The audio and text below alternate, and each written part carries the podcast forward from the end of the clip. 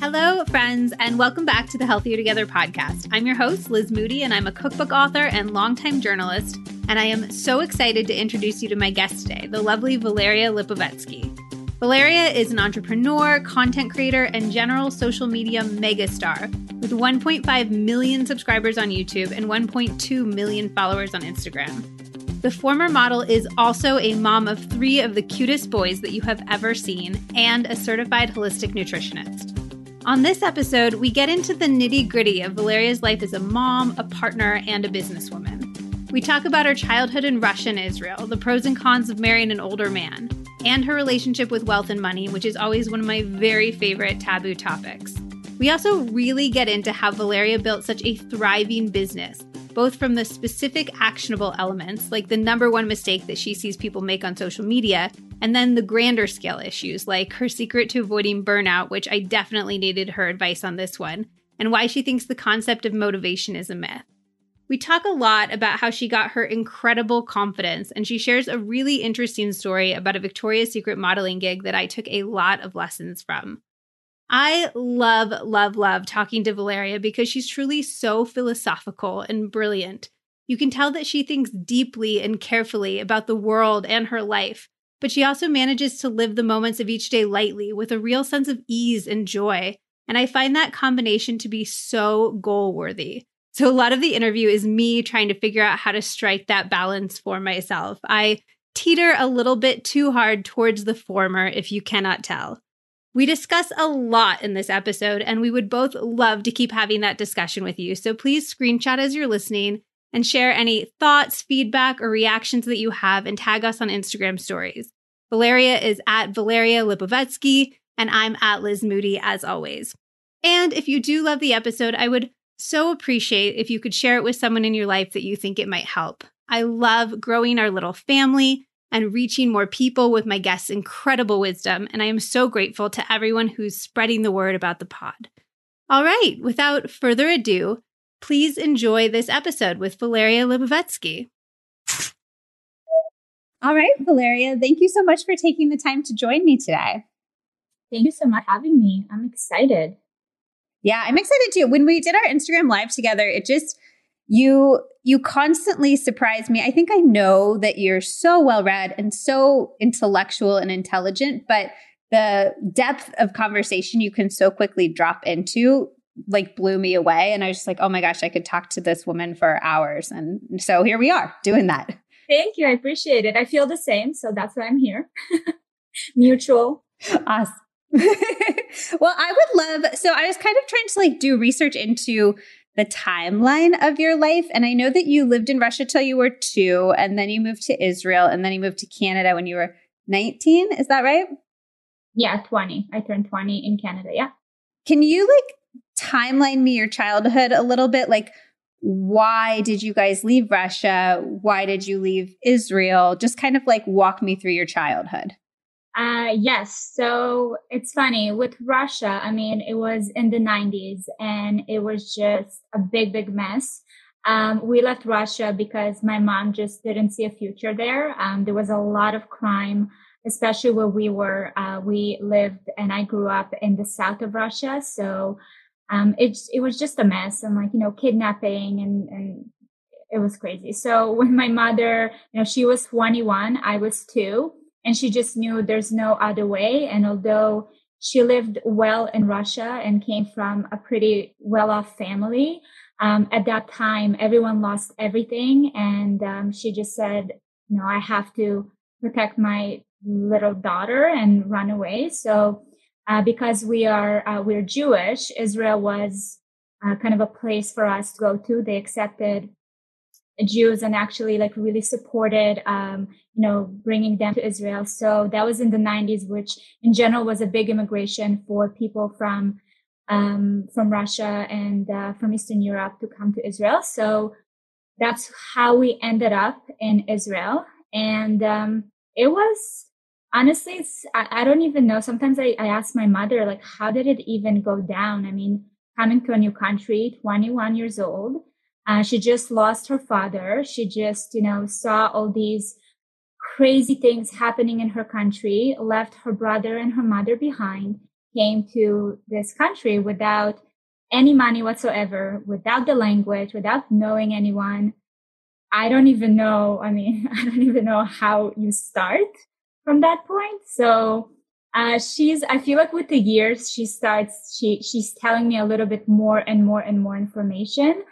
Um, I feel like she's been protecting me for a long time from, you know, all these kind of darker days. And, um, I feel like now that I'm a little bit older and a mother myself, I feel like she's opening up a little more and diving into it, which definitely gives me a whole other perspective on life and on all the things and all the people that I have in my life and makes me very grateful to be able to uh, live a life not knowing those kind of struggles.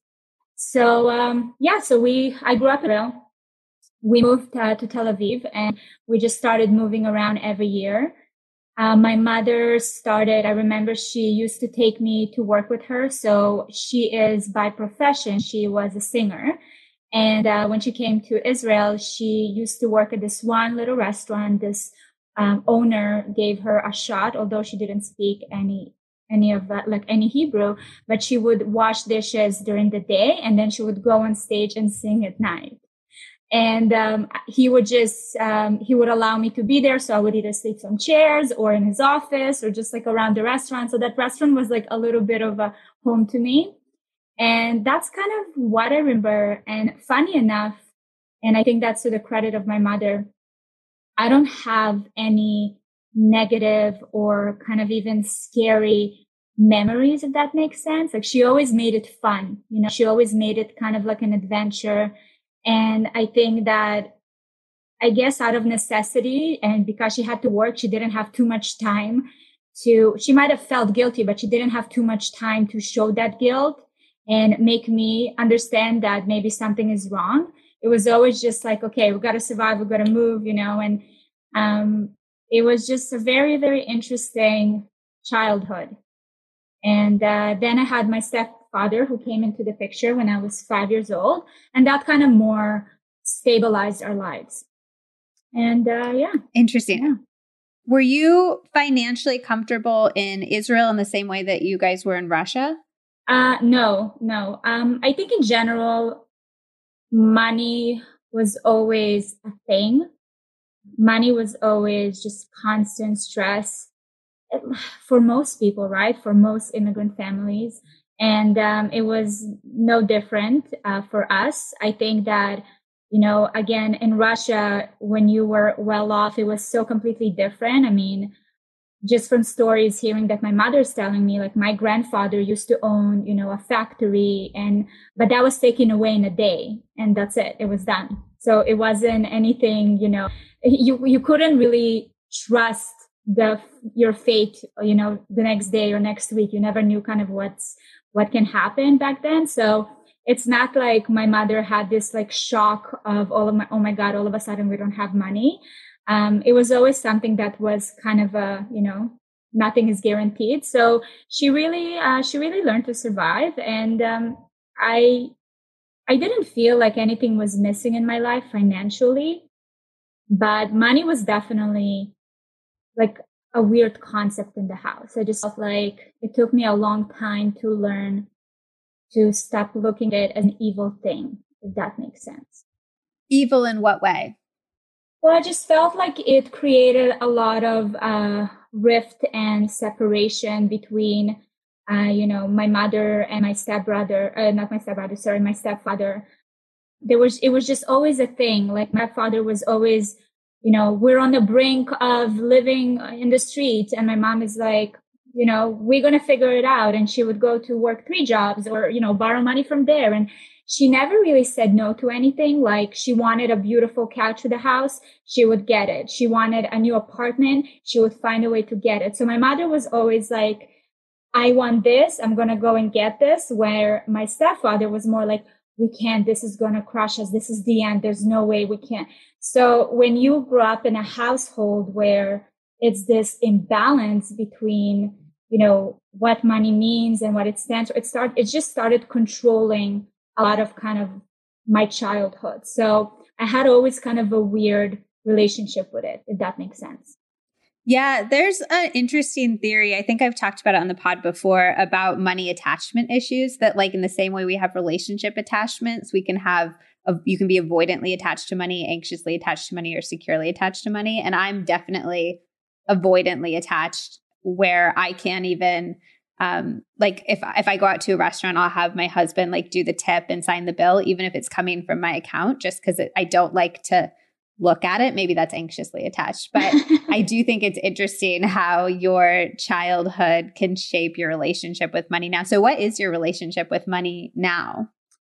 I feel like now um, I actually went to the other extreme. So, I left the house when I was 16 and I started working um, as a model. So, I started making a living and, um, you know, I was kind of in charge of my own uh, finance finances. And in charge i mean it's a very big word to what i was doing. It was just like yeah all i need to make sure is i can pay my rent and you know that's really it.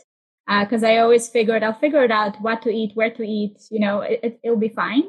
And, and i did. So i think that for me instead of being actually attached to money i became very like whatever it's not important just the, it will come and and I don't know if it's good or bad. Um, I can't say uh, that I was so naive that it wasn't like a huge thing. It always kind of, I always figured it out. But I honestly look back at certain experience that I've had and I'm just like, oh my God, now as an adult, if my daughter would have done, you know, the steps that I've made when it comes to where I was at with money, I would have freaked out. Like I remember the other day I had this I had this memory. I went to Tokyo. Wait, like what? I literally had like $20 in my pocket. I went to Tokyo, okay, for one month. And I didn't even think about it. And I was on the flight. And, um, you know, when you're as a model, you do have an agency there. So I knew that um, I have an apartment that, you know, I was paying from the jobs that I was part of my job kind of a salary. It would go to rent. So that was fine. But it all of a sudden we're landing and I'm thinking, wait, how am I going to get to this apartment?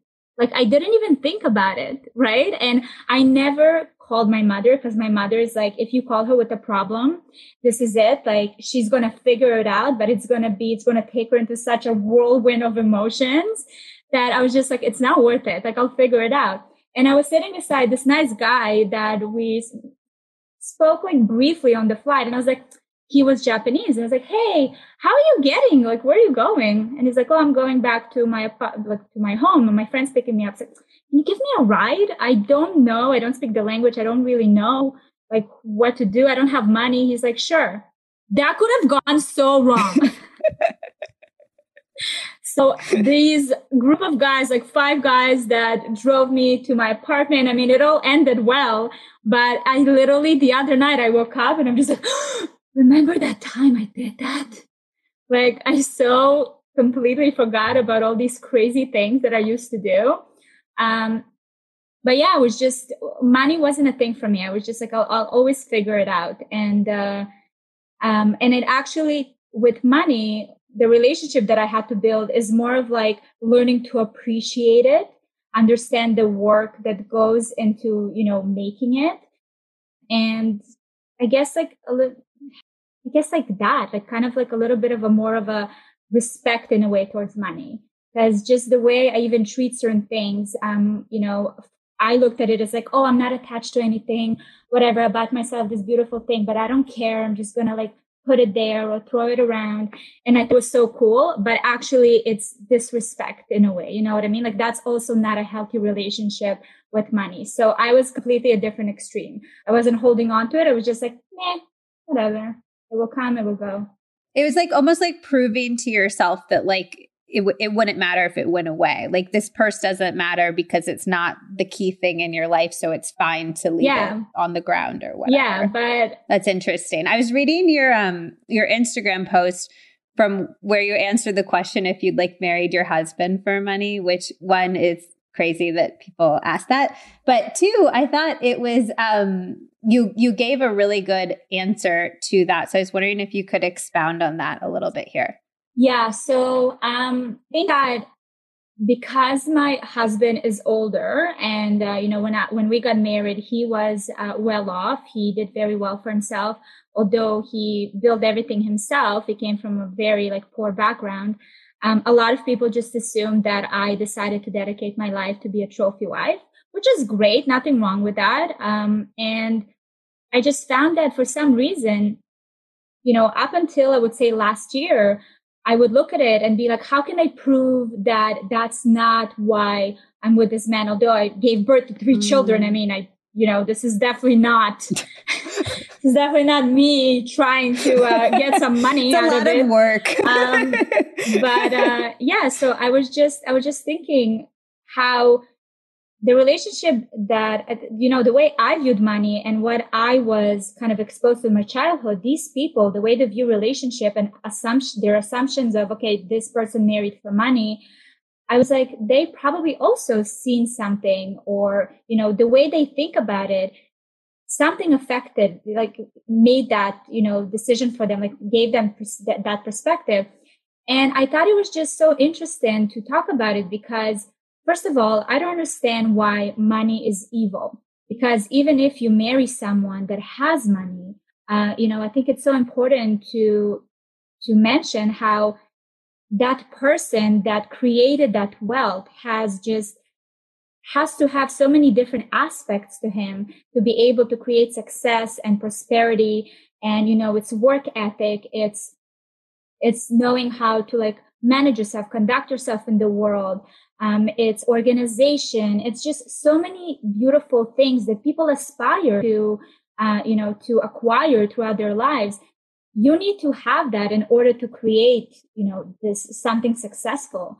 So for me, it's interesting that people only looking at like, oh, he has money. Where when I met my husband, I was like, oh my God, he has all these things that I want to learn and I want, you know, I know will impact me positively. And that's the household I want my children to grow up in, to see these values, to see this work ethic. That's what I saw. So it was just really funny to me how people were so fixated on this money thing. And um, you know what? And then I was thinking, why is it so wrong to also, you know, if you're a person, let's say, let's say a girl marries a wealthy man. This wealthy man has done so much. He's not just going to pick like someone off the street. You know what I mean? Like it's, it's a life you build together. It's this marriage that you, you, you build together. So everyone comes with their own kind of set of tools that complement each other. So although this person can have money, you know, the woman can have other tools or vice versa. Anyways, I was just like, why are people focusing on such literally nothing? Like it's just, I, w- I just wanted to point out that people need to start asking their, themselves the question of like, why do I look at money this way? Like, why do I think that it only, you know, money is the key factor in this relationship? Totally. And I also think it's interesting the idea that money can be something, it can be a tool, it can be one of the factors somebody brings to the relationship. And I think that the issue comes in when you get into maybe like the real housewives thing and it's like, oh, I, married this person only so I can have the nice house, the nice cars, whatever. But if it's one factor, like if you want to feel financially stable, you want to feel secure, it, I don't think it's wrong to have that be a factor, you know? And then, and then that's 100%. totally aside from everything else you just said, which is all of the stuff that makes somebody be able to be a self-made individual, which are very attractive, appealing qualities. Definitely. I agree. You said that you, when you met him, you were like, oh, I want to learn all of these things. And that was really attractive to you. Do you feel like your relationship dynamic because he is, what, he's 12 years older? How much older is he? Feels like I'm 12 years older, but he's, he's 18 years older. 18 years older. Do you feel like your relationship dynamic is like him teaching and you learning, or was it that? And did it change over time, or how did that age difference impact your relationship dynamic? You know, it's funny because we were out uh, for dinner with our friends the other night, and this is uh, this is a couple. They're in their mid thirties, and they're the same age. Um, a wonderful couple, friends of ours, and we were talking about how she said, the girl said, you know, it's interesting to see the dynamic between us and you guys because you, in a way, she didn't say got lucky, but she's like, you really had a different way of life because you had this person that, you know, been through a lot of these things, had all this experience, has all this knowledge.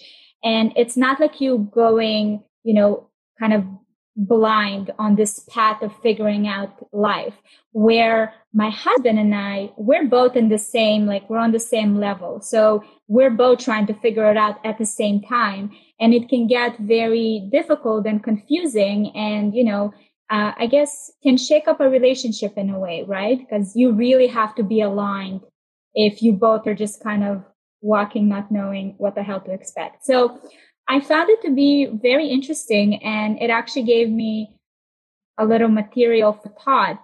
I mean, I was thinking I am very grateful and I am very lucky that, you know, I do have Gary and aside from being the father of my children and my best friend and, you know, all these wonderful things, he truly is a mentor.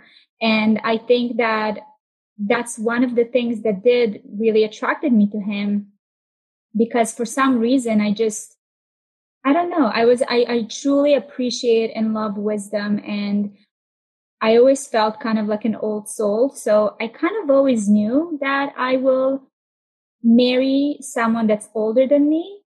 Um, and I think a lot of that dynamic in a relationship is that, you know, he does mentor me and helps me out and supports me, but he also kind of, you know, watches from the sideline my own kind of journey and process that also kind of gives him certain perspectives that he maybe missed out while he went on his own journey. So it's a little bit of a different dynamic and a little bit of a different learning experience for both.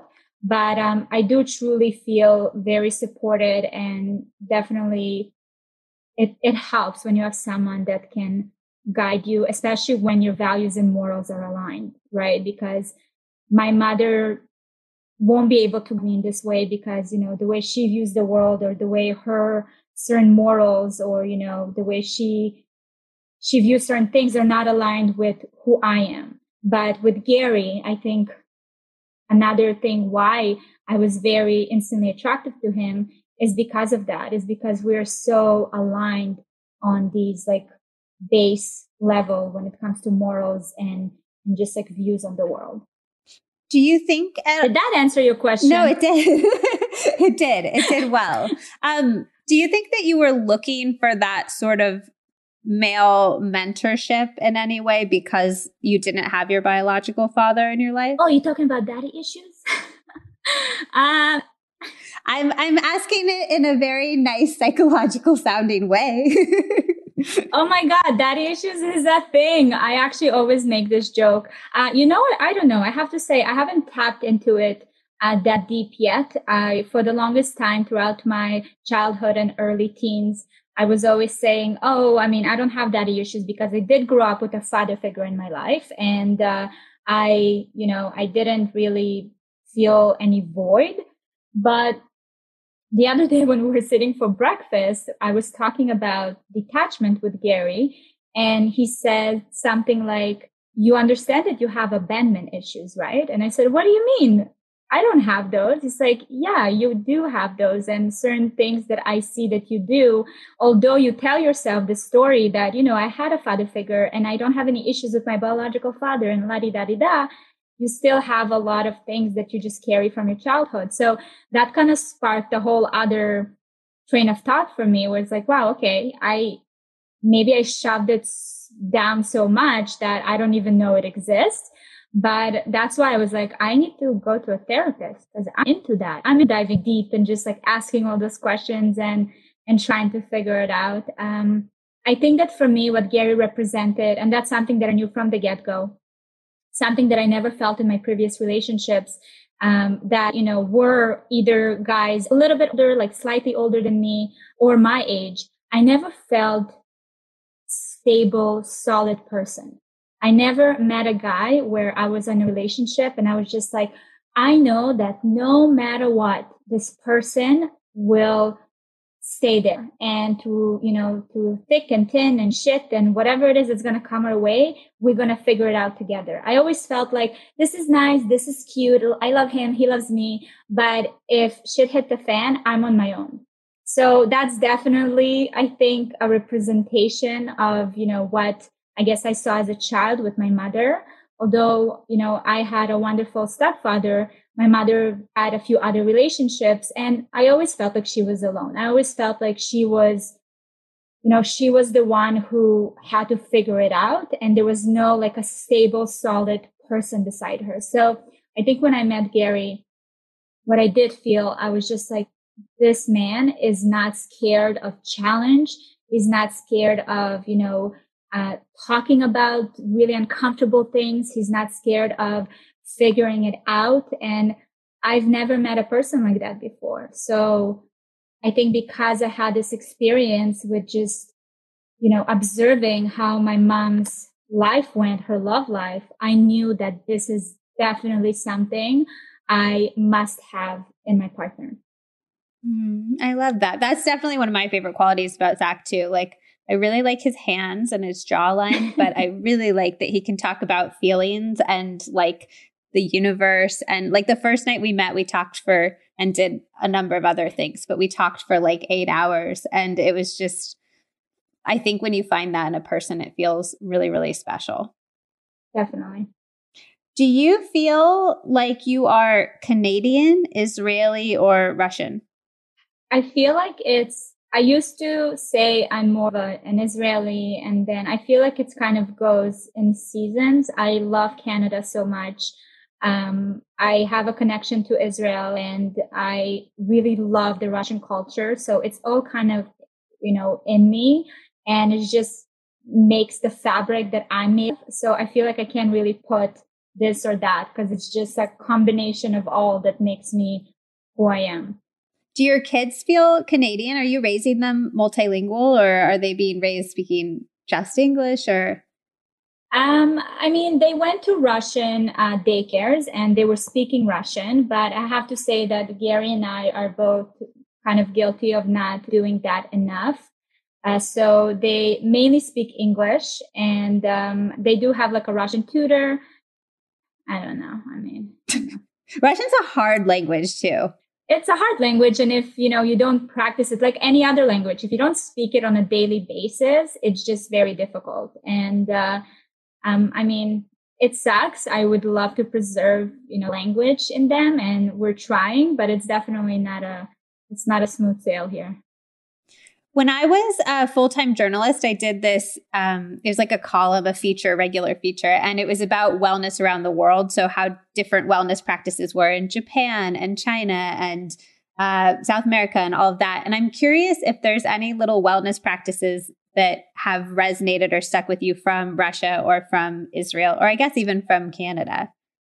Um, I think that with Russia, my mother always just like amazes me with all these super old school ways of treating certain things. You know, when you're like, you cough and she's like, oh, you have to smear this like pig fat on your feet, like some weird stuff it's so weird. Wait, is that real? Is that one actually real? I think it's like on the chest or so- something so weird. And she wow. would come to my house, like she'll find, obviously there's a lot of like small little Russian pharmacies and stuff like that. She always comes with all these potions.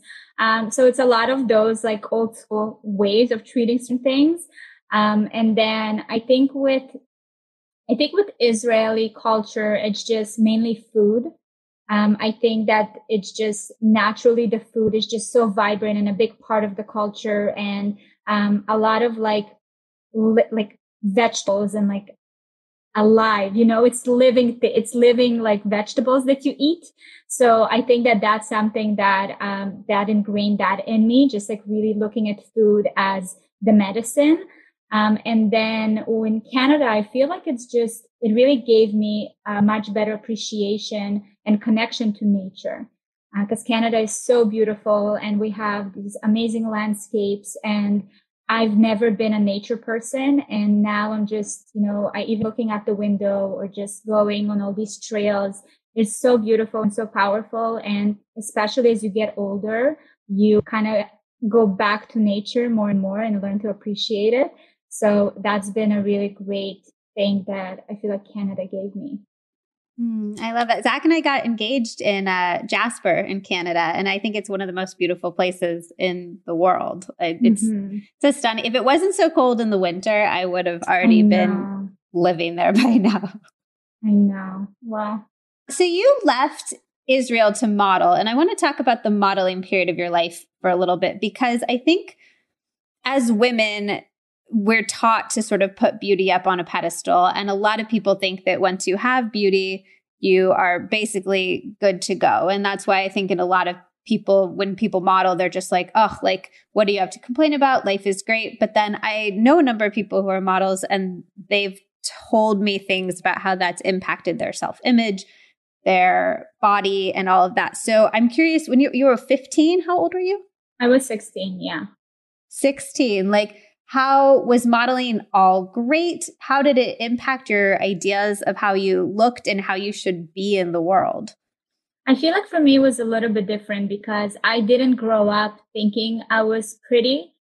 It wasn't a thing for me. So it's not like I came on this pedestal in the modeling industry and then it was like, phew, I was already here. I was already like, what am I doing here? Where's this going? Why am I here? So I feel like I already came with a very low self esteem. But I think it was also like I'm very fortunate that it happened to me that way because it really taught me to look into other aspects of me rather than kind of beauty because you can't compete, right? I mean, you walk into a room with 150 models trying to book the same job and you see these gorgeous girls from around the world like brazil and russia and you know everywhere. And you just definitely you can't stand there and start looking at all these legs and you know and faces and lips and be like hey i don't have this i don't have this so that was the first introduction that i had. I would just come in and right away have this like anxiety attack of like what am i doing here? But also because my brain wasn't wired to hold kind of my beauty on a pedestal i just instead of going here i went into okay how am i going to be memorable in this casting with these clients right? Like what can i do? I know that i have you know i have a pretty like I don't know, I'm like I'm kind of funny. So if I'll tell like a really funny joke or just like made a, give a compliment or just, you know, I knew that I was witty. So I was like, maybe I'll just, you know, do something where I say something really quick and they'll be like, huh, that's how people remember you, right? So I always kind of led with that. And I have to say that honestly, probably one of the top reasons why I was modeling for a decade because people just remembered me for other things that weren't as fleeting as you know oh the way you look. Because at the end of the day i was like another white girl with brunette eyes uh, with a brunette hair and like light eyes. You know what i mean? Like there was nothing so unique and special about me. So i think that for me modeling actually gave me a great kind of school to learn a little bit more about myself and to really certain things that i knew i already had but really like you know, go with them first and then hoping that I would kind of, you know, fit whatever it is that they're looking for on the outswell. Did you get jealous of people or do you uh, based on either how they look or people who are more successful as a model or anything like that? I think it's a little difficult. I mean, obviously jealousy, yeah, it exists, especially at that age when you think that, you know, you're so I mean, you look at other people constantly and compare yourself to other people. So jealousy was definitely bad. But I don't know. It was also with modeling is so different because you realize when you start going to castings, they're looking for a certain someone, right? They're looking for a certain like girl. So they want even specific. She needs to be this height and she needs to have this structure and she needs to have this, you know, hair length. So back then, I mean, it was very different. So when I didn't get it, it wasn't like, oh my God, I'm not pretty enough. It was more like, okay, I didn't really fit what they were looking for. So I don't know. It, it wasn't so like heartbreaking for me, if that makes sense. What about now? Do you have jealousy or envy at all in your career now? No, now I think that it's unrealistic to say that there's like zero jealousy. I'm sure that sometimes, you know, when you're not mindful of what's going on in your brain, something can pop up, you know, like an autopilot in a way.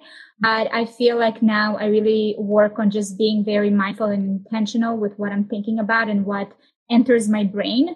And I have to say that it turned from jealousy to more of like admiration to more uh, motivation to more like, you know, looking at people that are either successful in my industry or you know, look a certain, not necessarily look a certain way, but maybe like have a certain energy about them. And instead of being like, oh, I wish I would have that, uh, because that's basically like saying like, you know, I want that, but I'm not going to do anything about it. That of this, I wish it's more like, what do they do? How do they speak? How do they present themselves? Uh, you know, what type of content they create that can inspire something in me that, you know, I can take an example and kind of implement into my own life. So it really turned into more like motivation rather than jealousy and being like, oh, helplessness, you know, like I wish. I love that. Can we let's talk about your brand now? So you were modeling and then in your early 20s were you just like I want to do something different? Yeah, I think that I've always uh, felt that modeling just wasn't my calling and I think that's another reason why I just didn't take that industry so so seriously. I think that it taught me a lot. It really opened the world to me and I met some wonderful people and had amazing experiences. And it showed me how much is out there in the world. Mm. But I never thought that I'm going to be like this supermodel and this is what my life is going to be about. So I think that for me, I, when I met Gary, I was pretty young and uh, we got married. I was 21 and I had all these different things that I wanted to do. I wanted to be a writer and I wanted to to make clothes and I wanted to like do all these different things. And I got pregnant with Jake and um, I was still doing kind of modeling, but I already kind of felt, okay, I feel like I'm, you know, trying to keep this something that's already kind of been done. Like you need to learn when it's time to leave. And I truly felt that in me already. And, um, that's when, you know, I started looking into what interests me. And I think that wellness and health was something that I started getting exposed to when I was pregnant. And I really wanted to learn more, not necessarily as a career, but just to see like, I just want to know more. And that's what pushed me to go and get my holistic nutritionist certificate. And, uh, yeah, I just, I went after that and, um, that really opened me up to whole other ideas and subjects and just like questioning things that we've been taught for so long it kind of gave me that tool that I feel like I never had. I always took things, you know, as face value. Like this is it. This is what we should eat. This is the diet. This is the, and I feel like in my school, it really gave me that tool of just like a why and how, and let's research and let's read and let's see. Um, so that was really wonderful. And when I finished school, I thought that I'm going to open a practice and start seeing patients.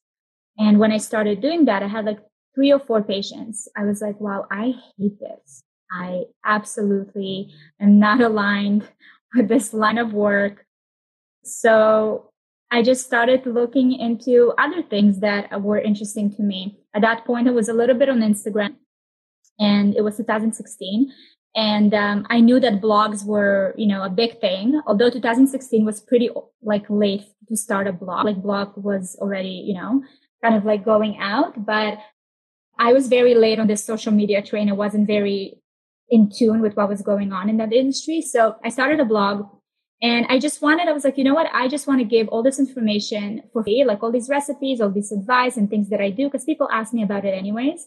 And that's what kind of pushed me into doing blogging. And then I hated it too. I felt like it was so easy to edit myself. You know what I mean? Like it wasn't this connection.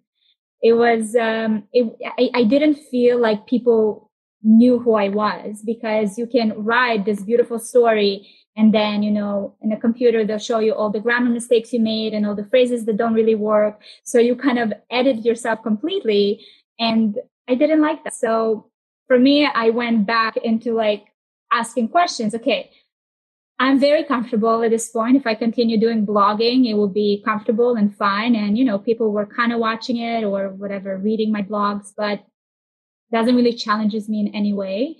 And um, I think when I started like kind of repeating the word comfortable, comfortable, comfortable, that kind of lit fire under my butt. you know what I mean? It was just like made me realize that I don't want to be this comfortable at 25.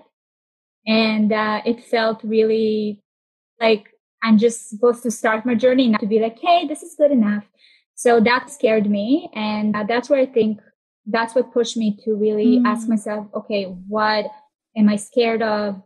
What can I do that will really kind of shake me and who I think I am? And uh, that's when I started looking into YouTube. So again, a platform that I knew kind of really nothing about. I thought it was only for music videos and like cat videos. And then when I went on it, I was like, oh my God, there's all these creators and information and videos. And it blew my mind. So I really had to push myself to number one, grab into thing that I knew nothing about. So I literally had to YouTube, but how do I upload footage? How do I edit a video? How do I? It's so meta. turn on a microphone on the computer. Like it was insane the amount of things that I was YouTubing, but it also really challenged me. And that's when I started making my nutrition videos. And those failed miserably, by the way.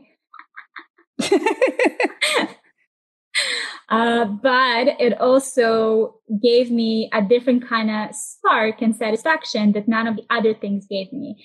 Because what it made me feel, it made me feel like butterflies and nervousness. And I was like, ugh, like my grammar is not it, and my language maybe is not it, and I have this accent, and I don't know if what I'm saying makes sense to people because I can like go and start rambling. But I felt like I was like, oh, there's so much room for improvement, and there's just I just can, I'll continue doing it. And um, I feel like the one thing about me that I love about myself, to be you know modest and all, is the fact that I can recognize when it's time to switch. So I always, I guess, I'm pretty in tune with myself, and I just felt like, okay, I know that this is what I want to do. I know that I want to learn more about it, but this recipe thing is not really going. So how can I switch it into something else? So I started looking into all these other things and aspects of my life, you know, coming from fashion and beauty and all these things. And I remember Gary was sitting with me and I was like talking to him about it and, uh, you know, saying how, oh, maybe I'll shoot this and maybe I should this. Like, why don't you do a beauty tutorial? Like, why don't you do something with makeup? And I was like, okay, I guess like I don't really consider myself as a beauty guru because then if you google you know back then it was people like james charles with all these like amazing elaborate looks i'm like yeah i guess i can do like a fall look type of thing with like one eyeshadow and when i tried it that's when it caught and that's when it started getting traction and then that really taught me to be like okay now i need to sit down and figure out what are my pillars, what am I passionate about, what kind of like diversity am I going to show in my content, you know, and that's kind of how it all started. It's crazy. That's how it started. So 2016 was part of my time where I started getting into YouTube and built my channel and just started experimenting.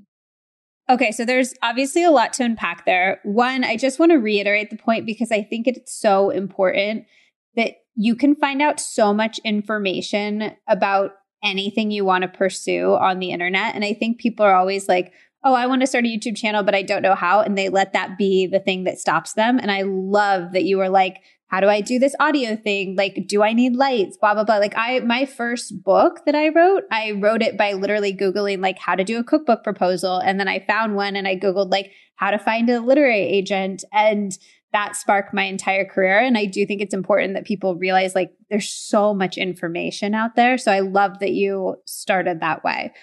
Two, I would love to talk about how you know when to quit, because that's something that you said offhand. And I think that's fascinating. Like people can spend either a few weeks at something and get really frustrated and be like, this isn't going anywhere. Or on the flip side, they can spend years kind of like hammering away at something and it's not doing anything for them and it's just making them feel frustrated. So, if you were trying to teach somebody how to know when to quit, what would you say? Yeah, I think it's such a it's so true. There's no really kind of a formula for people to follow because you know the slogans that we see out there today is like you don't quit. You always push and keep doing it and giving yourself and blah, blah, blah, blah.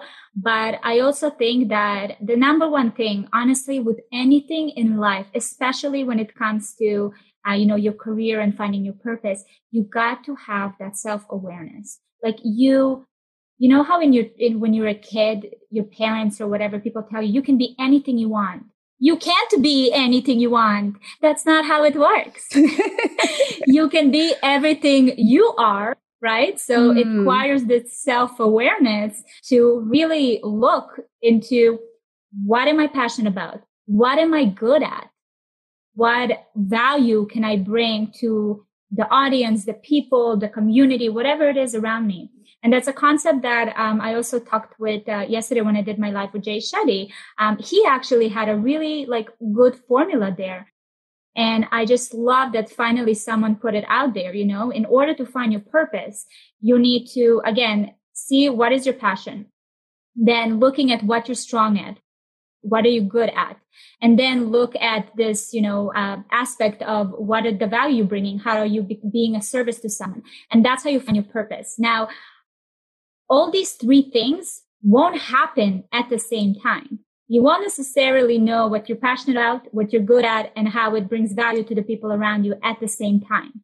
You know what I mean? It takes a lifetime sometimes for a person to, you know, to realize what makes their souls happy and what they're good at and other things like that or how to make their career into something that will you know bring a positive change for the to the world. It takes a long long time. So i think that it's so important to be self-aware enough to first of all break that down and find the answers to those three aspects and then start with one. Like you know what i mean? Like your first career can be something that you're good at. Maybe you're good at with numbers right? So your first career maybe not be something you're passionate about, but it's something that you're good at that will keep motivating you to become better and better and better.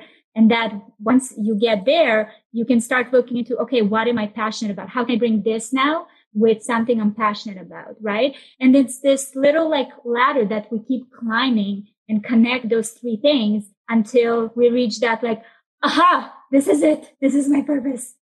Yeah, it's almost like building blocks. Like you build mm. your base and then you just add on top, add on top, and then you have this like beautiful structure at the end. Exactly. So to answer your questions, I feel like I knew when to quit because I knew that, you know, with the blog, let's say, although I was, I wasn't bad at it and I was providing value, but it, I, it wasn't my passion. And in that specific context, in that uh, context, in that specific profession, there were other ways available to me to express myself. So I didn't have to like have certain amount of like blog views to start a YouTube channel, right? So for me, right away, I saw, okay, nothing is really stopping me from switching the way I present that content and see if that resonates better. And is that something that will be more of a passion for me than to sit in front of a computer and constantly edit my sentences? So I think it's it's self-awareness is really required for you to be honest with yourself and just constantly like refocus and change kind of the path that you're on. There's something new and so exciting that just launched in the non dairy milk world. You might have heard of Lavva. They're famous for their super creamy plant based yogurt. Well, they've just launched Lavva Plant Milk, which is going to be your new favorite non dairy milk. It's totally different than any other plant milk on the market because it's made with pili nuts, a super nourishing food that's high in magnesium, vitamin E, and monounsaturated fats that support heart health and brain function. Pili nuts are also a complete protein, making this honestly some of the most nutrient dense plant milk I have ever tried. Beyond that, the texture is unreal. It's super rich and creamy, not at all like some of the other plant milks you find, which essentially feel like white water. It's also got the best ingredient list that I have seen in a long time. It's made with all real food ingredients, including coconut water, which provides a nice, gentle sweetness. They also have a chocolate lavva plant milk, which is sweetened with dates and gets its delicious chocolatey flavor from unsweetened fair trade cocoa. It even has maca, a hormone supporting superfood in it, which I thought was bananas. Like, how above and beyond can you get? None of their plant milks contain any emulsifiers or sweeteners. I've been using the unsweetened milk as a base for my lattes now that the weather's getting cooler And I love having the chocolate one as a little protein nosh after my workouts. And for you coffee lovers out there, I am talking to you, Zach. They're launching a plant creamer too. You can find the lavva plant milks at Whole Foods, and you can find out more information about them at lovelavva.com. That is love with two V's and lavva with two V's. They're going to blow your mind. They are so unique and so delicious. I can't wait for you to try them. Now, let's get back to the episode. Can we talk about just the sheer volume of content that you create? Because it's something that I really struggle with as a creator. I was like, I got a hold of Instagram and my podcast, and then TikTok came out, and I was like, okay, I can do that too. And I added in TikTok, and then you know, Insta stories came out before that, but I got it, and then now it's Reels, and I just feel like the amount of content I have to create on a daily basis just to keep up my brand is exhausting to the point where I can't, I feel like I can't ever zoom out and push my brand forward. Mm-hmm. And you create more content than I do. Like I, you post multiple times a day on Instagram. So like, how do you just deal with creating that much? Well, in the beginning, when I was a one woman show, it wasn't that much. It was one YouTube video a week it was a lot for me even back then because I already had two kids and I was editing on my own and it was just completely exhausting. And for Instagram, I was maybe posting once a day. There was really no formula there. It was just like whatever I can. And it, back then it was literally YouTube and Instagram. That's it. As I kept growing, it's all these platforms started appearing. And I knew that at the end of the day, you know, social media is like real estate, right? And it's like, it's free real estate. So the more content and the more things you put out there, it's like you're grabbing, you know, this real estate for free. Why not create more content? And I understood that it's, it wasn't just, a, a, you know, a game of like how much content, as much content, you know, as I can, I need to create. It's more like I want to create all this content. I was inspired to create all this content. I don't have the bandwidth. And I feel like that's where I went to Gary for advice because to me, like I think he's a brilliant business person and he has experience of his own. And I came to him and I said, how can I, you know, have the time and space to focus on my strengths, which is, you know, creative concepts and being in front of the camera and create all this content without exhausting myself with all this other stuff that I'm not necessarily good at uh, that take me much longer than you know the things that i am good at and passionate about. And that's when i started you know we started looking into okay we need to expand the team. And um, i think that that's kind of from the beginning that's how my brand was evolving. It was constantly like you know okay what am i doing now that takes a lot of my time that can be allocated to again to the things that i'm strong at and then maybe getting someone even part time to do the things that take me a long time and suck my creativity away. And you know how can we like join forces and i can get to that place of like having more time to create? So for me it was honestly structure and process and people. And i know that it's it's it's different for different people but for me you know i was very fortunate that i i took the money that i was getting from my business and i reinvested it right? Not everyone has the luxury of doing so. And I completely recognize that. So I am very fortunate that I had that opportunity, but it was very much of like reinvesting my income and getting people that are better than me at these things that slow me down. So the reason why I'm able to create so much content is because I have this now around me. Can you just say a few examples of things that people do on your team? Because I feel like I'd like to do that, but I also am like, my brand is me. Like, what would they, you know, I have a podcast editor, but even then I'm going through my podcast and editing it for the content and like all of that myself. And that takes hours and sending it off to him to do the production element. But like, I'm just like, not somebody's not going to post a TikTok for me or write an Instagram caption. So, like, what would they do? So, Instagram caption is me, uh, TikTok is me things that when I need to shoot something, I used, it used to take me so long to even just like make sure the battery is charged and I have the tripod and the lighting and this and this, all of that stuff used to take so much time rather than me coming in and just like so be in my zone and start doing my thing. You know, my first hire was a videographer. That was my first hire. So my first hire, she would come in the morning. We were working from my house and she would just be in charge of equipment, lighting, taking, you know, pictures and videos and then editing. And we used to split the editing. So that was the first hire. Then my second hire was um, I was wasting a lot of time on doing invoicing, negotiation, talking this back and forth with brands and all these things. And, you know, as much as I loved it, because I love the business aspect of it, again, I knew my brand is me. So I need to be in front of the camera. I need to keep creating content in order for this brand to grow. No one, like if I'm going to be sitting and invoicing people, that's not going to really like help me with anything. So we hired a part-time like bookkeeper kind of a person that was communicating with the brand once, you know, the deal is closed, let's say. Even those small things, those emails, those follow-ups, those invoicing, like that took so much away from me. And not even from like time wise, but also like mental capacity. You know what I mean? Yeah, I totally get that. That was kind of the ladder of, you know, the way we kept growing. It was just like, okay, what's next? What do you do next? That, you know, takes time. What do you do next? So it kind of like really um, process that we keep asking ourselves, you know, even today, the way the company is growing, what else is needed that, you know, it's not essential for me to do because I know what I'm good at. I know my strength. What do you think is the secret to hiring good people? I think that, um, you know, the person needs to be aligned with what your brand represents. So our brand is very much of, you know, family and good content. So for me, every piece of content, you know, every person in our company the number one question I always ask is like when you're editing something or when you're sending me something, I want to know that there's value to whoever is going to spend one minute out of their lives to watch it. What is the benefit? What is the value? So when you're editing or when you, you know, putting something together for me or even like a content idea that you guys saw somewhere and you're sending me, I want to know what's the value for our community. So that's the number one thing that, you know, I'm leading with. And that's something that's very important for me that, you know, the people that work with me are aligned with.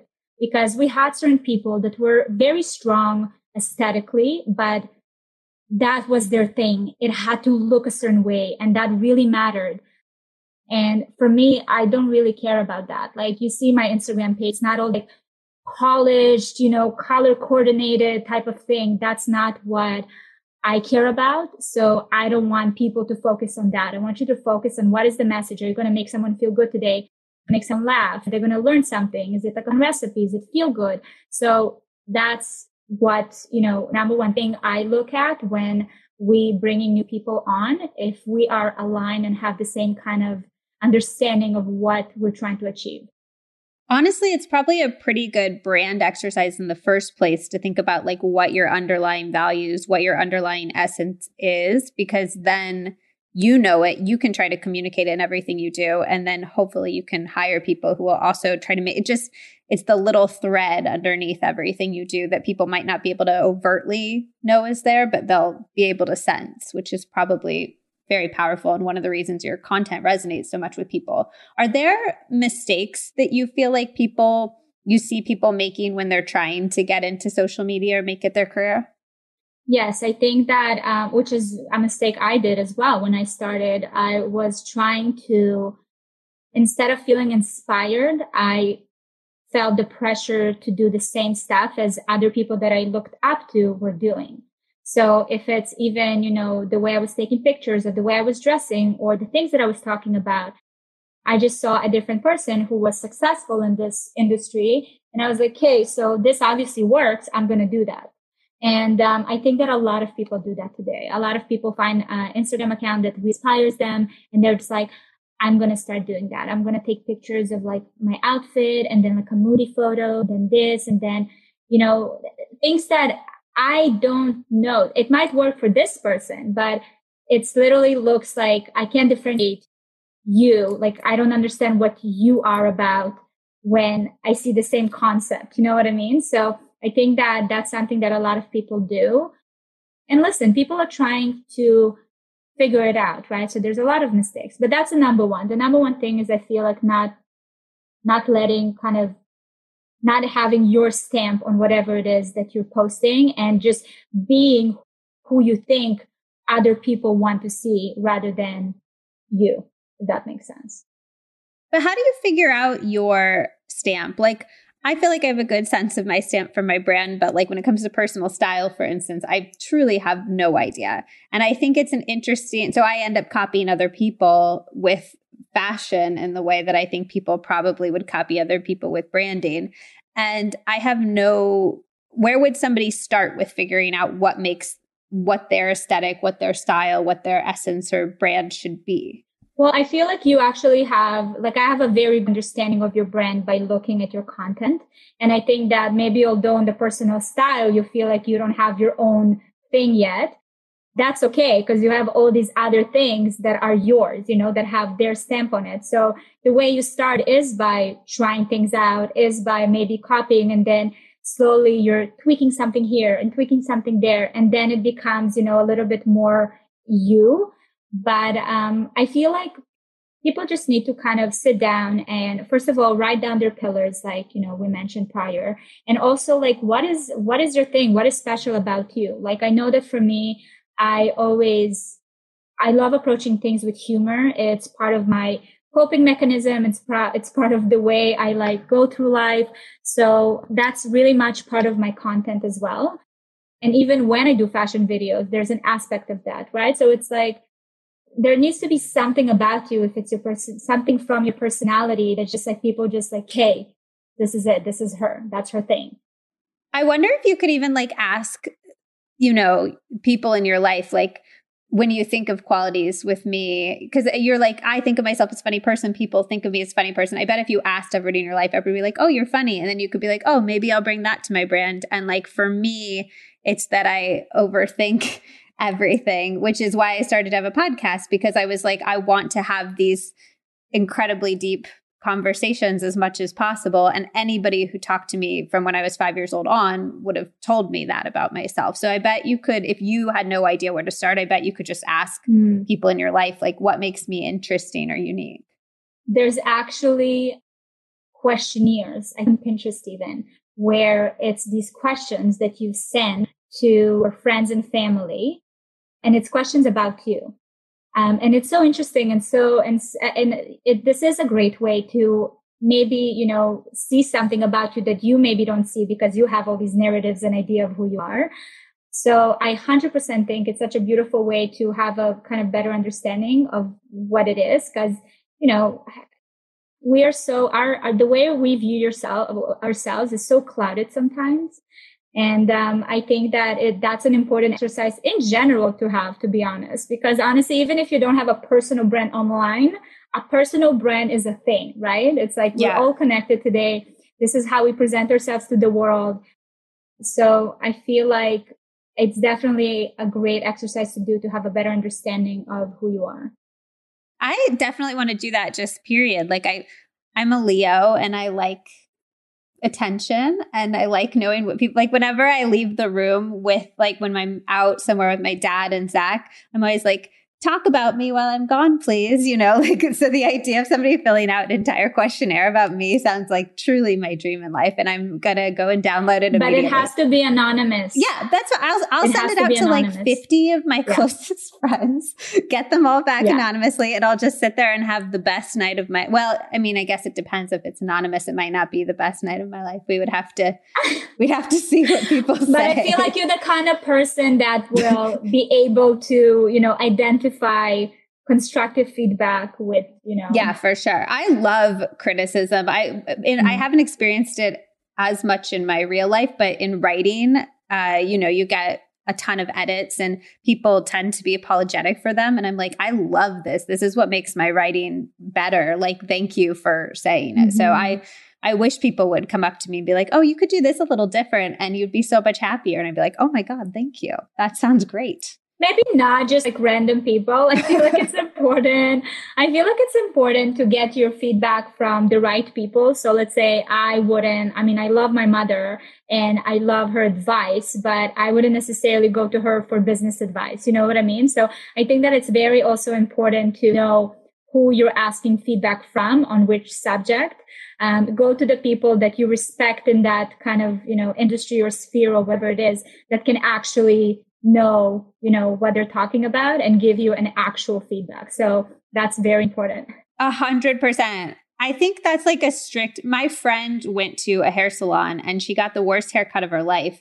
And she said when she went in, she noticed the woman doing her hair had hair that she hated. And I'm like, never let somebody with hair you hate do your hair. And I think yeah. that's universally true. Like if you should want whatever they have in that arena before mm-hmm. you look to them for advice or help or God forbid they touch your head in that arena, you know?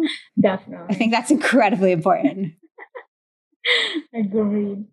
Okay, so one thing I love to do on this podcast is also bring it down to super nitty gritty and pragmatic levels. So just before we close out social media brand building, I would love something that's like very specific people could do if they wanted to get started on that career path or accelerate their growth on that career path, whether it's an app that you recommend, a time management system, just something they could implement today. So I think that today, one of the things, and you mentioned it uh, previously, you said how you feel so overwhelmed because there's all these platforms that you have to maintain and create content for. So for me, I think something that's very important, even though we have a team, uh, building that bank of content on days when I feel like a rock star, creating a bunch of content and kind of, you know, storing it for the weekends or rainy days or days where I feel like it, like I'm just not feeling it instead of pushing myself to max and experience burnout. I think that was one of the best, like kind of things that I've adopted, um, into my kind of career life. It also gives me the space and time to spend time on my own and, you know, disconnected and also have time with my family. So not only do I schedule more content on days when I feel like, hey, I am, and sometimes honestly, I sync it with my cycle as well, by the way. Like we have so many indicators to where, you know, when we're going to be at our best. So like when you're ovulating, you'll produce a lot of a lot content. of eggs and content. Exactly. So, you know, it's like, it's like time. Um, so, you know, you can even do that. I mean, w- as women, we, we can also get so many signals from just like our bodies and the way we feel and you know understanding ourselves so i have days when i know okay this is going to be a time where i'm going to just like create such content and i also make sure that on the weekends i am like i'm off so I schedule posts. I review everything before that. I make sure that I have, you know, scheduled a time slot to uh, review everything that's going to be posted on the weekend and everything is just prepared to go and I don't have to think about it. So I feel like that time management and scheduling and really like having those days of like my rock star days where I just like go at it with content are probably one of the most important things that I do that help me with my consistency and just like my overall my overall like mental health and well-being. That begs the question if somebody is like i would love to have that day but i never have 10 content ideas where can they get that inspiration? I mean i think that it's important to you know to schedule yourself also day to procrastinate right? So on the weekends i may not be creating content or posting on my platforms but those are the days where i watch different like documentaries or read books or you know listen to different mm-hmm. things. And those are the days where i get inspired and i write things down or save things with like notes on them. Okay like i love this concept but i'm going to add this and this to it. So those are just great things to do. And you have to schedule yourselves days where you just like today is that day for me. Today i'm not shooting anything. I'm just like preparing some stuff for you know the, the this week to come. And i'm just gonna like read and watch some movies and uh, you know just kind of like see what inspires me. And i give myself that room and time and space to do it. That's very important.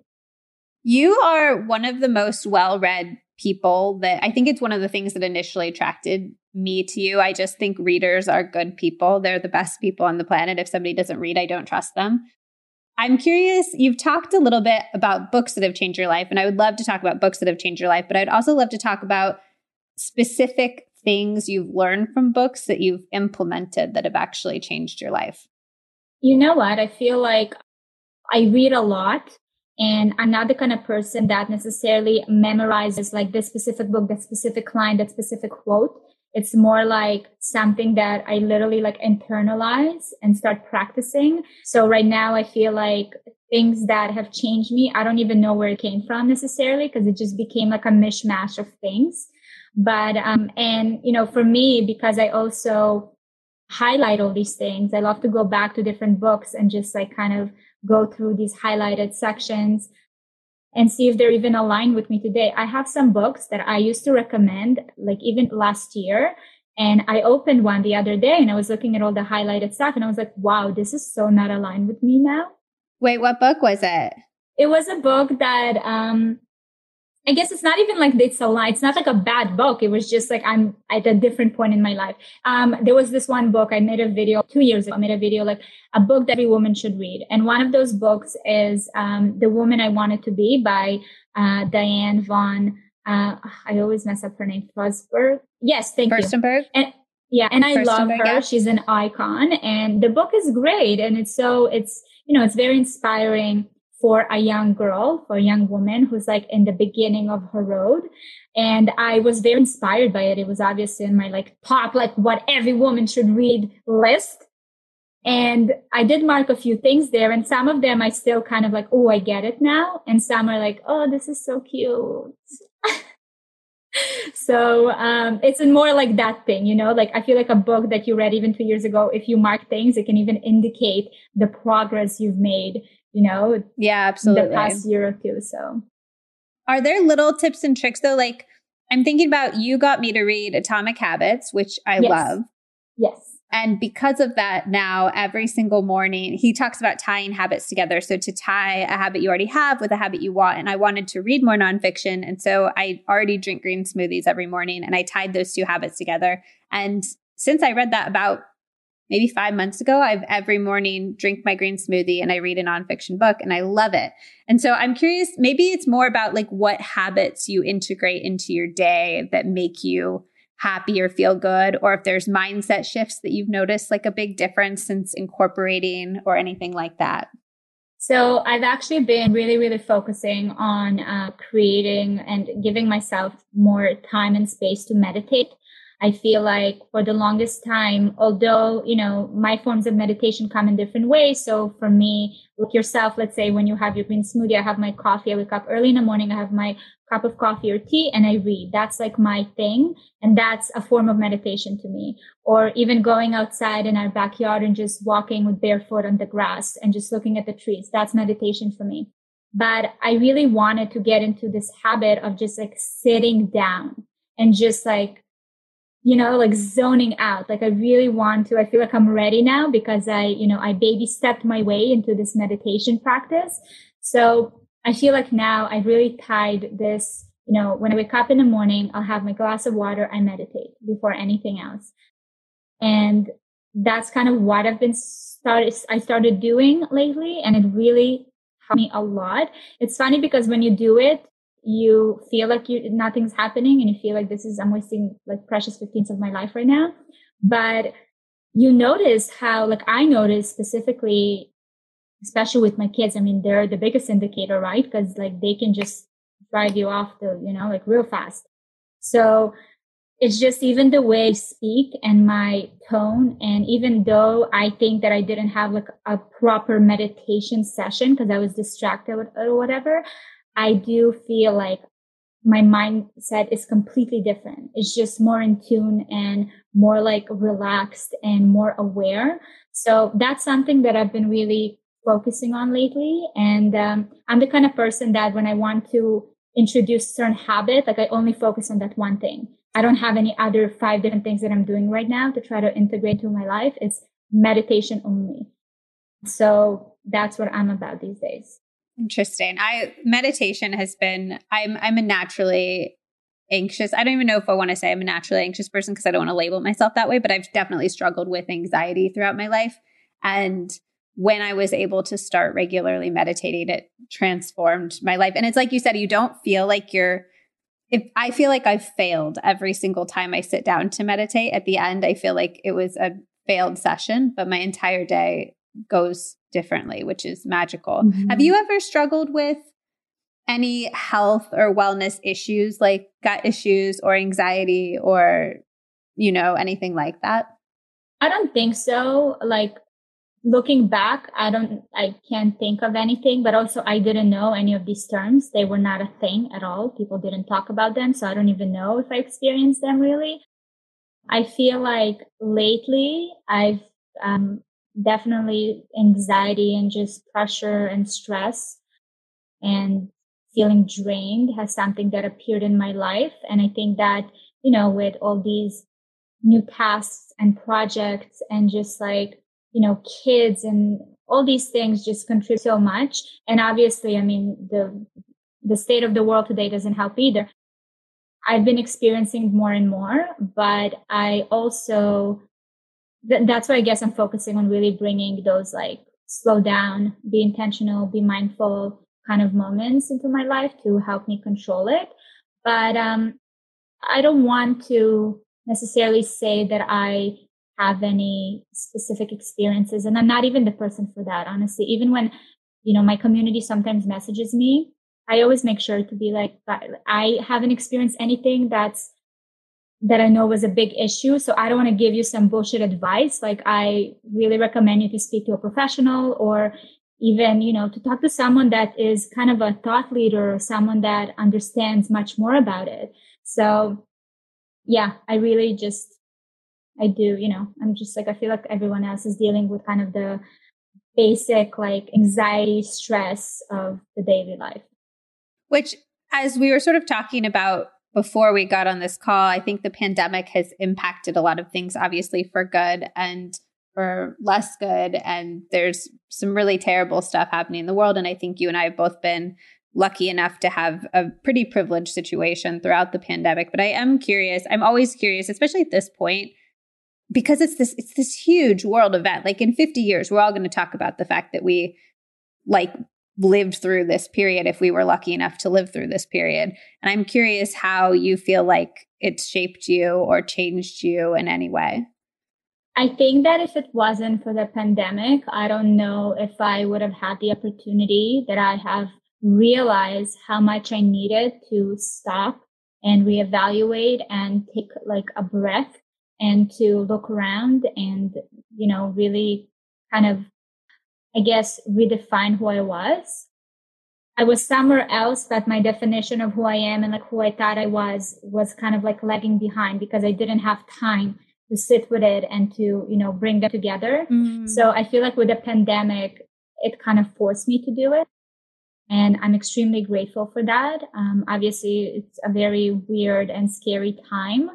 But um, I also feel like just across the board, I see that so many people just really dive deeper into their, you know, anger and frustration and anxiety and sadness and, you know, even just like more even into their communities and families. And I think it was a really beautiful thing that we all needed to really kind of set our priorities straight. And yeah, so I, I don't know, looking back, even now when I look back, I, I I don't necessarily have this negative association with that, if that makes sense. And I guess it's like the way you see it, right? It's like all about perspective.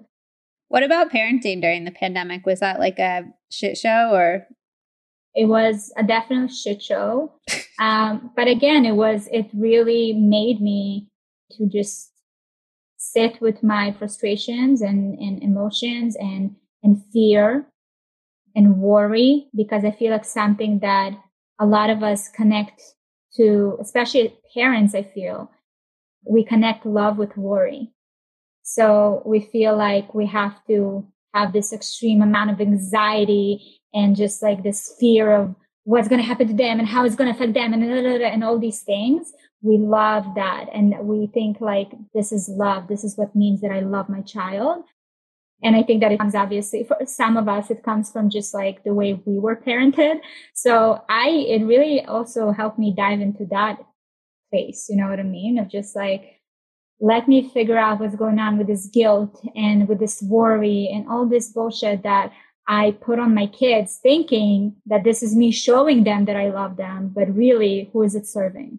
I feel like um, that the connection that like that broke me a little bit the connection of, of love and worry. I think that's like played a outsized role in my life, mm. which is interesting, conflating the two particularly. That's really interesting.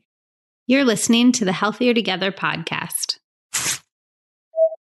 You already know that I love my Garden of Life products. The Mood Plus probiotic is my absolute favorite, and I use the grass fed collagen all the time in my smoothies.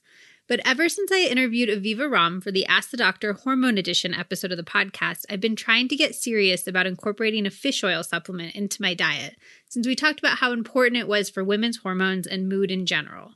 I chose to use the Garden of Life doctor formulated advanced omega for a few reasons. It's a high potency 1290 milligram omega 3 formula containing EPA, DHA, and DPA. It's made from sustainably sourced anchovy that's non GMO project verified and includes specialized pro resolving mediators, compounds that naturally support normal inflammatory responses in the body.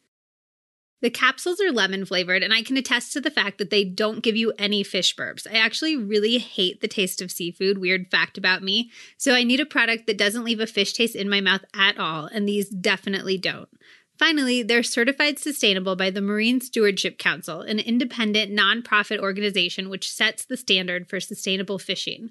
They also donate 1% of sales from the product to ocean cleanup and preservation efforts, and they purchase 100% certified renewable energy to match 100% of their manufacturing and headquarters electricity consumption, which is so cool. Basically, I love the values behind this product and I love the product itself. I've been taking it for a few months now and I highly recommend it. I'll leave a link to the doctor formulated advanced omega in the show notes. When you buy it with my link, it doesn't cost you anything extra and it tells Garden of Life where you found it. If you've been looking for a fish oil, I highly recommend this one. Now, let's get back to the episode. You were a super, super young mom, 22, right? Yeah, yeah. Did you feel like you were missing out on your 20s, or did you feel like, oh, I'm lucky I have this all sorted while all my girlfriends are out doing this? Or how did that impact your your experience of your 20s? I feel like uh, because I started kind of my independent adult life or whatever it was so young that um, I truly felt like I really crammed a lot of things into those four or five years before I met Gary. I traveled the world, the world. I partied my butt off. I, I dated really like bad people and really great people and met great people and bad people. So I really just got to experience a lot of things. And when I met Gary again, I just felt like everything was aligned. And for some reason, I didn't over analyze it and I didn't overthink it, which is a quality that is very aligned with, uh, you know, my Virgo self. I just really go deep into like, well, why? But why is this? But what is, what is going to happen if that? And, you know, all these different scenarios that you play in your head. And I mean, with Gary, I mean, there were so many scenarios. He's older and, you know, there was this whole thing with like, he has money and this and that and what's going to happen. And, um, but for some reason, it was just like, it just felt right and I didn't resist it. And, um, everything felt like it just, it just flowed. So I didn't necessarily have this like, oh my God, I'm missing out. Um, I had more of like, I am, it's weird to be in a completely different place than your friends are um, and you do feel alone. And I feel like a lot of new moms honestly feel that, even if you're older or younger, that feeling of just like, wow, you know, it's a very uncomfortable, like lonely place in the beginning. So I felt that, but um, I never kind of looked back. And I guess also because I was raised by a young mom and I saw my mom traveling the world and working and had boyfriends and always mm-hmm. looked hot and did all these things without any resources, like very important to note, I never looked at children to be like, oh, this is going to cancel my life. You know what I mean? So I think that also really helped me with just taking it as an experience and uh, going with it rather than this like huge limiting block. The way you talk about Gary makes me wonder if you believe in the idea of soulmates. Definitely. So do you think he's your soulmate? Yeah. You know what? Because we're not very similar. Like we're not, it's funny. Like I love to read. He doesn't read unless it's like on a screen. Um, you oh, know, no, I, I love culture. I know. I, you know what? I sometimes I pose this question to him as well. You know, so I love culture, love all these things. And he's like, nah, whatever. This is all man-made bullshit, you know? So he has completely different perspectives on certain things. So it's really challenging and fun and, um, you know, makes me sometimes question uh, what do I like? What am I attracted to? If it's like something that I actually love or it's something that like society put, you know, like all these things. So he very much expands my mind with different ideas and vice versa. Uh, but I think that the way, so on the surface, there's not a lot of similarities between us. But again, I think those values and morals and just like we just, we speak like the same language. Like when it comes down to the real important things, like we're completely aligned. So I definitely think that he's my soulmate. And do you think if he is like, do you think you just have one? Do you think if he hadn't, he walked into like a bar or something that night, right? Like if you guys hadn't met, was there another soulmate out there for you? I think so. Like I, I don't want to listen. I feel like it's not a very popular belief. Um, not very like you know North America rom com, but I yeah, I do. Like I do think that there are people out there, and, you know, they come in the form of friends, they come in the form of lovers, they come in different type of forms. And uh, but yeah, there are like a lot of soulmates out there, and at the end of the day, it's it's so much deeper than like oh, it's a guy or if it's a girl or if it's like your husband or not. There's different people that are even married that maybe they're not soulmates, but they get that fix from either their social life or they're in their family, right? So it's a much more complex thing than just like, oh my God, I need to find my soulmate. And then I found him and then we get married and then, you know, happy ending. Right. I am a big believer in best friends, soulmates, and like that there's different, and also in the idea of soulmates for a time period. I interviewed Glennon mm. Doyle and she said like somebody can be your soulmate for this period in your life and then not later and they were exactly who you needed at that time mm-hmm. and that's why they were vitally there and i think that's a really beautiful idea 100% i definitely believe in it i'm also obsessed with Glennon Doyle she is my soulmate she just doesn't know it I know. The whole time I was interviewing her, I was like, "Are you going to realize that we should be best friends, or do I need to I explicitly tell feels you that about her?" It's so funny, I'm sure right? Everybody does. Yeah, I was like, "She's going to see something special in me," and like, no. um, she did follow me on Instagram, and so now whenever I do a post, I'm like, "Is she looking at this and realizing?" What will Glennon Doyle think Exactly. Every single time I'm like, I'm writing the caption. I'm like, Glennon, thoughts on this? I have a few listener questions that I would love to get your opinion on. Yeah. Okay. Somebody wants to know what role does sustainability play in your life, especially with raising your kids and especially with your thoughts on fashion? Okay. Sustainability. Uh, I have so much work to do there. I'm not even going to pretend. I think that I definitely am much better than I was even two, three years ago. Uh, definitely more aware. Am I fully like committed and, you know, taking every action possible? Absolutely not. Um, I think that unfortunately with, I don't know even how to explain it. When you raise three children and you run a household, if I'm going to sit and think about every plastic box in my life, I would literally like, that's what's going to tip me over the bridge. Do you know what I mean? Like it's just, you have to pick your battles. Yeah. And um, I truly want to be a more conscious and more sustainable person. And I do what I can. Like I change small little things throughout, you know, from like, I stopped using, um, you know, like tampons and stuff like that. I only use a Diva cup and I stopped using, you know, those, um, makeup wipes or like those one single use like wipes and I the multi-purpose. Uh, we make on you know, I try, I really do, but I definitely have a long way to go. With clothes, with clothes, it's uh, that's a tricky one because you know what? When I started um, shooting fashion content, because fashion is one of my biggest pillars in my content, uh, it's also a way to express myself. I was shooting a lot of kind of things like I would shop at like Forever 21 and make it affordable for people because a lot of people like, why are you showing me this like Chanel and stuff? Like I can't afford that. So I started doing that. And then it was, oh, you're killing the, the, the planet. And then I also educated myself and I stopped buying. Like I literally blacklisted certain stores that I'm just like, this is complete garbage. But then there are shops like H&M and Zara, you know, uh, that are accessible to everyone, accessible price points. And I guess for me, when I show things, even if it's not sustainable by the measures of life, you know, certain people, I think about, okay, is this something I would recommend my friend to buy? Something that can serve her for a few years? Is it good quality? So those are the things that I think about and try to, you know, make conscious decisions of what to showcase to my audience. But I think it's also important to know that this is my work. Like I do this for a living. I don't own all these clothes. Some things I buy and just shows you show you kind of like a trend report and then a return. Other things, you know, I own.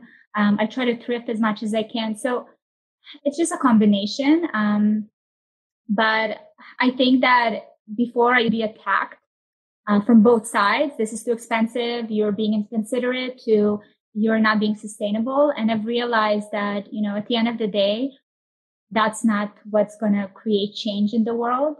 Um, I actually was inspired to make these sustainable changes from people that are, you know, leading by example in a very realistic and very positive way. So that's what I'm kind of trying to do. Like I'll talk about thrifting and I'll show things that are more, you know, will serve you for longer time and things like that. But definitely, listen, we're not, we're not perfect. Trying to do what I can. Another listener said that you are the queen of self improvement. It seems like you've completely nailed it. What are self improvement things that you're still working on or changes that are harder for you to do? Oh my God, that's a big title to carry. I, I stopped saying I can't, if that makes sense. I think that, you know, just like the example I gave you with this meditation, I take one thing at a time and really focus on it and try to like rework it in a way that will like actually work in my life and with my lifestyle.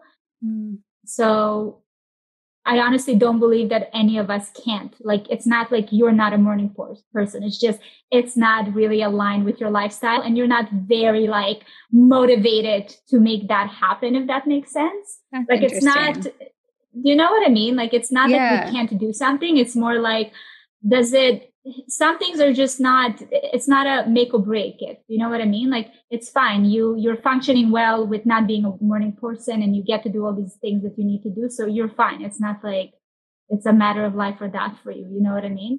That's so interesting. Well don't you think so? No i do think so. I mean i do think i stopped being a morning person because i was basically or like trying to be because i was like I don't care enough. Like, and I do think it's interesting that if you but I wasn't an exercise person for a long time. And then I became an exercise person because I did care enough about my mental health and having that effect. And now I'm a regular exercise. Yeah. So I, yeah, I think that's probably incredibly true. It also reminds me of that TikTok that you did a while ago that was like motivation is a myth. Yeah. What is that? Can you explain that briefly? So that actually very much um, aligned with kind of, you know, the whole self improvement and the things that you can't nail even though you want to. So I find that for some reason we've been fed as a society like this buzzword motivation and that's the thing that you know gets you to really go and do stuff. And that's how successful people operate and you're just motivated you're motivated. And i feel like even the definition itself you know if you look up the definition motivation means a reason or reasons to you know to act or behave a certain way it's a reason. It's a seed. It's not the action. Do you know what I mean?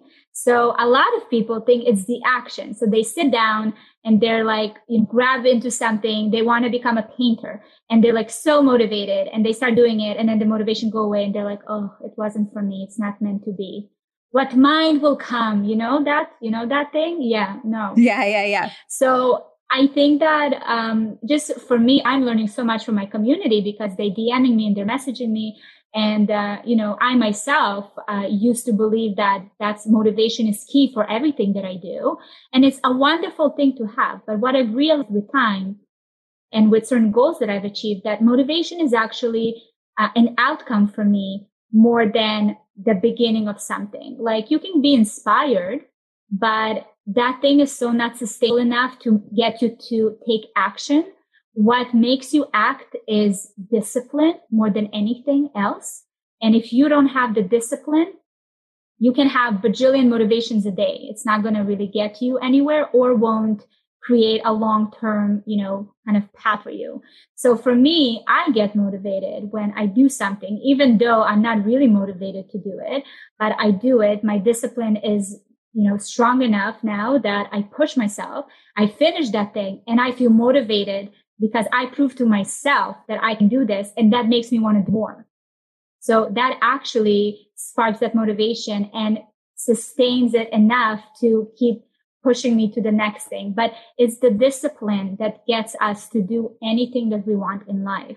So I feel like I want people to stop relying on motivation and start looking and, you know, putting process together for discipline because this is honestly a very important part of anything that you'll ever do.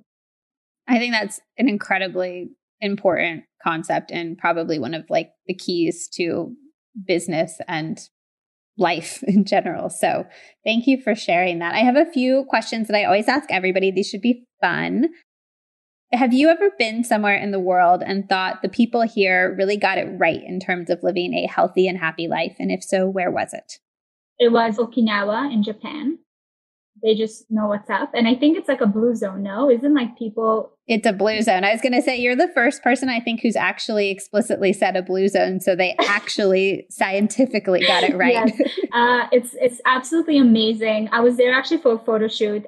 And I am so grateful for that experience because you see just older people doing all these manual work and just that there's just something like there's like this aura and energy and it was just I don't know, amazing with the nature and just the way people carry themselves. You felt that vibration. So I thought that was a beautiful thing. But I have to say, I kind of like, I also love a little bit of like struggle and frustration. So even like France is a place that I love because like I love that people are, you know, so real and mean and honest. And it just makes me laugh, you know, because they really show what they feel they'll tell you and i think there's something magical about it and the same thing with i think spain and the middle east is like the temperament of people. It's they're just putting it out there. They can be they scream if they're angry and then they're fine and then they're happy and then they're like i love that. I think that that, that vibrancy is something that i personally grew up in israel. So when i came to canada it's a little bit of a different culture here. I found like i really really miss that. So I have to say, like, probably mm. those countries, I really just like, okay, I can, I can vibe with this. And briefly, for anybody who's not familiar, the blue zones are these areas in the world where people have been found to live the longest lives. In Okinawa, actually, one of the things they identified about people who live there is that they have really strong communities, particularly when they're older. I think in America, we aren't great at mm-hmm. integrating our elderly people into society and making them feel important and valued and all of that. And in Okinawa, apparently they're much better at that. So they're sort of like the ultimate healthier together mm-hmm. Community. So yeah. props to them for that. My dad also loves France because he's a psychologist and he thinks that they like find the beauty in depression better than any other country. And he thinks that's such an important thing. I love that. I know they make it so beautiful. And um, I feel like, you know, I, have you watched Emily in Paris? Yeah.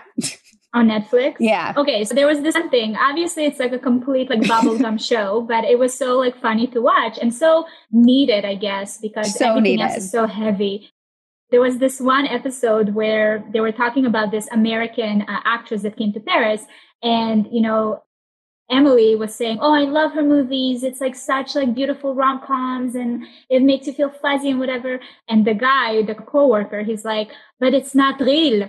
What do you like about it? It's not real. This is not how life is. Where's the heartbreak? Where's the, you know, and I was like, it's true. It's so true. Like if we in North America or if like Disney decided to be real with like life and show, you know, the real aspects of certain things, maybe we would grow to be more comfortable mm. with these uncomfortable feelings and these like anger and passion and, and rejection. Like maybe it won't be such a big, you know, like dark place. Cause I feel like French people kind of figured it out. They're just like, they absorb it, they own it, and then they kind of let it go. It's not like, oh my God, you know? Well, especially if you can find a way to celebrate it. Like, I think we have TV and movies that are like, oh, that's bad. That's the life I want to avoid. It's like a tragedy, and you watch it and you're like, I don't want to live in Breaking Bad. Mm-hmm. Or you watch something and it kind of makes you feel bad because it doesn't resemble your life in any way, shape, or form. And I think it's about being like something can be tragic and you can find meaning and importance in that tragedy. And that's an important part of the human experience, the full human experience, which I think is really beautiful. It's the full human experience. That's correct. And I think that we're definitely on the right track. Like I've been seeing so many beautiful like movies, more indie movies that are more of like a little, you know, portrait of, you know, kind of the the human fabric and how we made, how we just experience different things. So there's there's hope. What do you think is the best way to spend 20 minutes every day in terms of living a healthier, happier life? I I absolutely love being by myself and have room throughout my day, every day to process, you know, how I'm feeling, what I'm feeling, checking in with myself, you know, and not taking necessarily like, you know how sometimes you wake up in the morning and your coffee spilled and then you bump your whatever finger on the counter and the, like it starts really iffy. A lot of people carry it throughout the day, the small little, you know, things and they dictate the rest of the day. And I feel like what solitude helps me do is to just really recognize if I'm carrying anything from earlier on that maybe wasn't so pleasant, let that dictate the rest of my day um, mm. that's that makes a huge huge difference in my everyday life so you know what i actually read a very interesting study there was a study done where they took men and women and told them that you have to choose between being 15 minutes alone with your thoughts or get um, uh, an electric shock you know that 60% shows an electric shock oh my god that's crazy. No wonder it's so hard for us to meditate and we're like, do anything to yeah avoid. It. That's crazy. Exactly. So it's a very interesting thing to think about because, you know, if we don't practice that, if we don't make ourselves sit in these uncomfortable feelings and to ask ourselves all these questions and to just really be okay with whatever's going on within, um, I think that that's what really I feel like makes everything. That's what's creating balance, right? Because we're just so not aware, so not in tune. So um, yeah, for me, that's kind of my my ritual that I must have every single day. What's something that you've purchased lately that has made your life healthier, happier? At the end of the day, honestly, like probably a personal trainer. I started like okay. I invested in a personal trainer now uh, that comes to the house, and I just feel like it helps me so much with uh, just like scheduling and making sure that I get what I need to get from my training and just not get too caught up with all this. Am I doing it right? Am I, is my form right? Am I this? Am I that? And so that I feel like has been probably the best investment I've made um, for myself lately. Do you feel successful and why or why not? I feel successful. Um, I feel successful probably because I just feel like I am not afraid of like to fail. Um, I think that's one of the things that makes that makes me feel successful. Like that makes me feel, I guess, success is uh, like that that I'm on the right path. Like I'm not scared to make mistakes and fail. Um, I also feel successful when I look at my children and um, you know just how kind and smart and funny and quirky and like open they are. That makes me feel successful. I love that. Okay. And this is the last one. What is a big mistake you've made, maybe one that you've learned a lot from, and then what's something that you really got right? I had this one mistake that I've actually um, I had during my modeling years. I got this really, really uh, big project that I just it's literally like a dream job for every girl. And um, it was actually, why am I even like not saying it? So I got this uh, Victoria's Secret campaign and uh, for me, I it was like a huge deal because I'm also very short for a model. So you know, I had a little bit more of like, how do you say it? Like I was kind of less qualified than a lot of other girls that auditioned for that, but they booked me because I was really funny. By the way, I was so funny at that casting. I remember. I feel like that's where they booked me. Victoria's Secret apparently is famous for like loving personality. Now, yes, yes, definitely. Okay. uh, back then, I don't know, uh, but yeah, I guess they booked me. I don't know. But anyways, I got to the set and I started telling such like different stories in my head to myself, being like, you know, I'm too short. Like, how did I get here? And oh my God, like I, there were these two supermodels sitting beside me and I was like, what am I doing here? This is so crazy. Like thinking I'm doing it kind of like, oh, it's like a positive, but actually I kept just like making myself smaller and smaller and smaller. And then it was my time to be on set.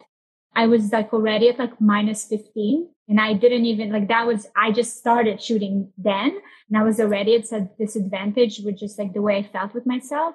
And it's funny because I look back and like they saw me, they booked me. I tried on clothing, like their bras and whatever, like they, you know, it's not like there was any surprise, but I guess the energy and just that confidence, I just completely self sabotaged myself. And I let this huge opportunity mm. completely slip by.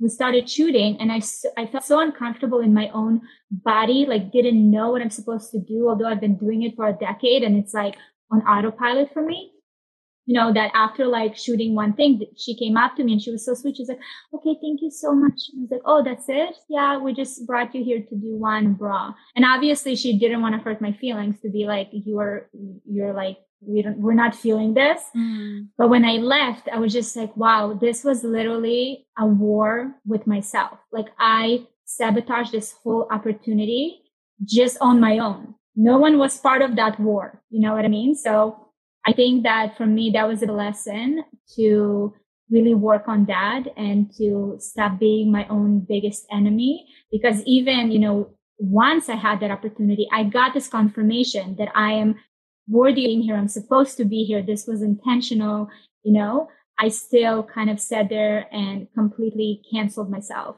And um, that was a big like wake up moment for me. And what's something that you really got right? I really got right learning lessons from different experiences. I feel like um, I feel like I never, and I don't know where it comes from, but I never shied away from these really uncomfortable questions. And, you know, um, it humbles me to find all these things that still require so much work within me. And I love it. Like, I love the work and I want to do it like all the time. And I just, look for areas that, you know, I can just explore myself more and uncover and discover and how can I unlearn things that, you know, are maybe not so healthy for me. And I just love that process. So I think the thing that I really appreciate with myself today is that I'm, I'm just up for the challenge, I guess. I love that. Well, thank you so much for taking the time to chat today. Thank you so much, Liz. This was fun. As always. This is awesome. As always. I hope you loved this episode. I know we covered a lot of topics in here. This is definitely going to be one of the go tos that I go back and listen to when I'm feeling kind of met on my brand or I need motivation or inspiration on how to incorporate my work and be motivated in my work and also in my life and live a really good life while doing my work, if that makes sense. I hope you loved it. If you know anybody who you thinks could benefit from all of the wisdom that Valeria shared, please share this episode with them. I'm always so appreciative when you guys are like, oh, I got this. I found out about your podcast through one of my friends, or I just shared this with all of my coworkers at work. It's so touching that you think that this podcast is worth their time and worth listening to, or that somebody thought that about you once. So, so appreciated. And I love you all. And I will see you on the next episode of the Healthier Together podcast. Have a great day. It takes a lot for a health supplement company to wow me, but Cymbiotika really breaks the mold. If you haven't discovered them yet, they make really different products than any other supplement company I've seen before. They have a lot, so I highly recommend that you check out their website and take their quiz to find out what's best for your specific goals. But I wanted to call out a few of my personal favorites. First of all, the topical magnesium. You all know I love magnesium, and I've always wanted a topical spray that wasn't sticky, that felt good and luxurious to use and that actually let the magnesium absorb into my body, which requires DMSO as an ingredient, which I have actually never seen in any other product. If you have achy muscles or sore feet, This is literal heaven, and I also love it before bed to help with sleep. And then I have become increasingly interested in minerals. We talk a lot about vitamins, but adequate minerals are so key for energy. And unfortunately, it's become harder to get adequate minerals because our soil is so depleted of them. The Cymbiotika Shilajit supplement is one of the best mineral supplements that I've found. And the research around Shilajit is profound. There's robust human and animal research that shows it acts on ATP in a way that significantly helps restore and create energy, which is one of the biggest things that I love it for as a low caffeine consumer. There's also robust research around its anti inflammatory properties, its brain protective properties, and more.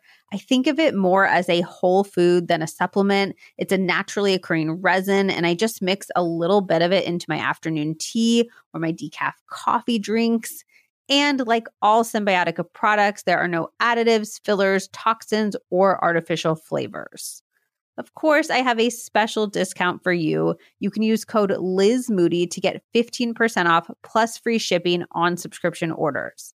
Again, that's code Liz Moody for 15% off on cymbiotika.com.